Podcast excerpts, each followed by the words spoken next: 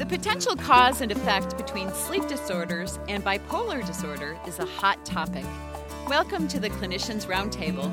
I'm Dr. Leslie Lunt, your host, and with me today is Dr. Christina Demopulos, who recently relocated to the West Coast from the Bipolar Research Program at Massachusetts General Hospital.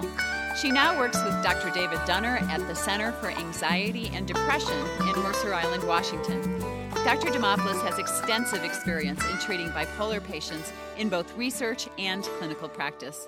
Welcome. Thank you, Leslie. So, Dr. Demopulos, tell us about your experience in the area of sleep disorders and bipolar illness. Well, my experience in, in sleep and bipolar illness has been a long and consistent road because any bipolar treater will tell you that sleep restoration is critical to mood stabilization. And I think that with that comment, just through my clinical practice and treating a large number of patients with rapid cycling bipolar disorder, you, you can't help but look beyond the questions of insomnia or early morning awakening, difficulty falling asleep, waking up in the middle of the night. So I, re- I really started to take an interest in informal sleep disorders because I had some rapid cyclers uh, who just didn't get better. And I'll, I'll give you an example. I, I had a patient who was on four treatments for his rapid cycling, and that's not uncommon. Actually, when you look at the data of our large naturalistic study at um, Mass General, the STEP BD program, uh, the average number of medications at presentation to the program was about 4.5 psychotropic. Wow, four and a half average. Right. Now we may be a kind of an, a more uh, a tertiary treatment center in some ways. So, but still, but still, and certainly with rapid cycling, that is more commonly the case.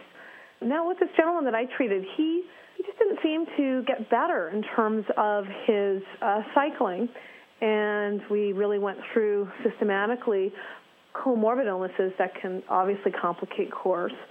Substance abuse being a big one, anxiety disorders also quite common in bipolar disorder. Those two lifetime prevalence, uh, 45%. Uh, so I started to, to look at the sleep issue. Most rapid cyclers will cycle in and out of, they, they'll have rapid cycling in and out of their long term course for a year or two. If people have continued cycling beyond two years, three years, it really behooves clinicians to go back and look again at medical reasons, other reasons as to why they could be cycling. And in this instance, this person's anxiety disorder was under fair control, substances was not an issue, and sleep continued to be a problem. So we actually looked at getting this patient a sleep study. And in doing that, it was remarkable to find that he had significant apnea, multiple awakenings in the night, lived alone. No one ever witnessed uh, his hypopneic episodes, apneic episodes. Uh, and once he was fitted with CPAP, his medication regimen was reduced from four medications to one. Wow. With a remission in cycling. So that was a very compelling story. And based on that, really began I began to be more vigilant about looking for formal sleep disorders. So, the, what I'm hearing you say is somebody who doesn't respond as well as we might think they should, we need to start looking at sleep disorders, among other things like substance abuse. That's right, absolutely. I mean, we do talk about comorbidities and bipolar disorder, and many of those being kind of anxiety, eating disorder, substance abuse. But you know, formal sleep disorders should be should also be there. Arousal disorders. Ohayon actually published data back in 97 in the Journal of Clinical Psychiatry looking at the odds ratio, meaning the risk by mental disorder relative to the general population of arousal disorders. And guess, guess which subpopulation had the highest risk of an arousal disorder? Bipolar disorder. Bipolar disorder. 13 to 1. 13 to 1. That's right. So wow. that it really behooves us to ask not just about you know, the difficulty falling asleep, waking up in the middle of the night, early morning awakening, but actual formal sleep symptoms. So, narcoleptic symptoms, uh, symptoms of apnea, which would probably be most common, um, somnambulism, sleep eating, all of these disorders can certainly occur and clearly disrupt the quality of sleep and continue to promote uh, cycling or uh, mood episodes. Yeah, you know, it's it's one of my uh, my sort of pet peeves in medicine as well. And what I always ask my colleagues is, what percentage of the sleep studies that you order come back positive for obstructive sleep apnea? Uh, what would you say? Put you on the oh, spot. I, I for, sleep apnea, well, overall, we know prevalences uh, can be what five, uh, five to ten percent, but in some studies much higher. So I would venture to say, in a general clinical population, at least a quarter, probably much higher. Most physicians say nearly every sleep study I order comes back positive. Has something. Yeah. Uh, you know, 90%. And I say, okay, well, what other test are you that good at? you know, I don't order nine, a test that comes back 90% positive for anything, whether it's thyroid illness, blood sugar, whatever. So yeah, I think what, what that means to me is that there's a whole bunch of people we're missing. We're sending the obvious ones that, of course, are going to be positive, but that our index of suspicion, I think, needs to, to we really need to examine that much more closely. That's true. And I, I hear what you're saying in terms of the sensitivity being very high. I mean, this is Right, including not not just the classic meeting criteria for apnea, for example, but you know, hypopnea is any kind of sleep disruption, uh, restless leg syndrome.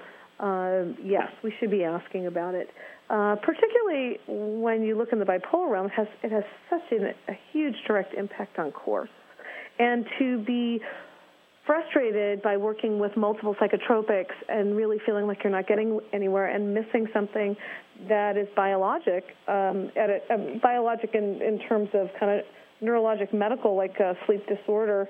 Yeah, it's, it's it's critical. And actually, because I was seeing so many people come back from uh, polysomnography with positive findings, that I really uh, began to ask among all of my patients and decided to actually do a study looking at this. I was wondering whether there would be a prevalence of formal sleep disorders, a greater prevalence in bipolar patients with cycling versus without rapid cycling.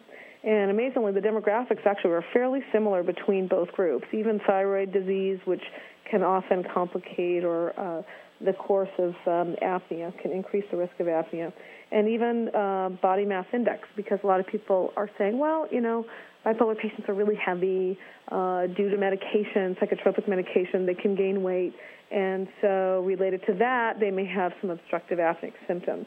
And indeed, that may be the case. But in this group, uh, mean body mass index scores were actually on the uh, modest side in terms of overweight. When we looked at this data, we really didn't find a difference, you know, between the bipolars uh, with and without rapid cycling in terms of prevalence. I would have predicted that rapid cyclers probably have a greater prevalence of sleep disorders. However, as you had alluded to, rightfully so, I think I really gave an underestimate in terms of what docs would come back with in terms of uh, percent of folks with sleep disorders.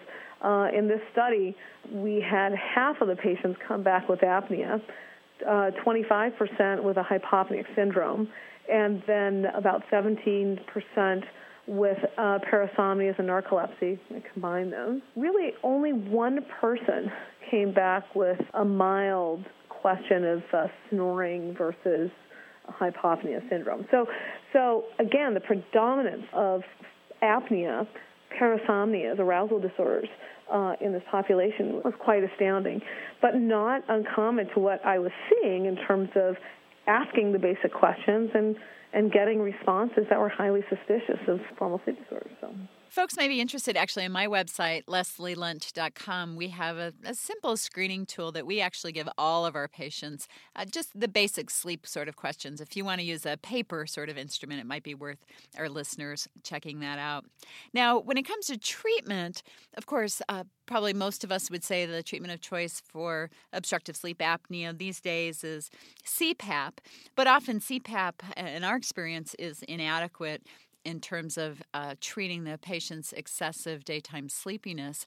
Um, what other techniques do you use in these patients? Uh, certainly, from the CPAP standpoint, just to kind of back up, you know, there are, and patients should be aware of this, and I think most sleep doctors would, would educate their patients about this. One of the hardest things, I think, with CPAP is, particularly, for example, in bipolar patients who may have uh, a history of PT, of post-traumatic stress disorder or a lot of anxiety disorders would be uh, wearing the mask and feeling really claustrophobic and very anxious and um, knocking the mask off in the middle of the night or even having difficulties initiating CPAP use. So there are alternatives, such as nasal pillow devices that just are kind of cannulas under the nose and oral dental devices. So those are something that you apneic patients out there should be asking your doctor about. But yes, even with CPAP and consistent CPAP use, uh, patients still complain of excessive sleepiness in the day. Bipolar patients still complain, even though they may have some improvement, they may still complain of, of mood roughening or continued episodes.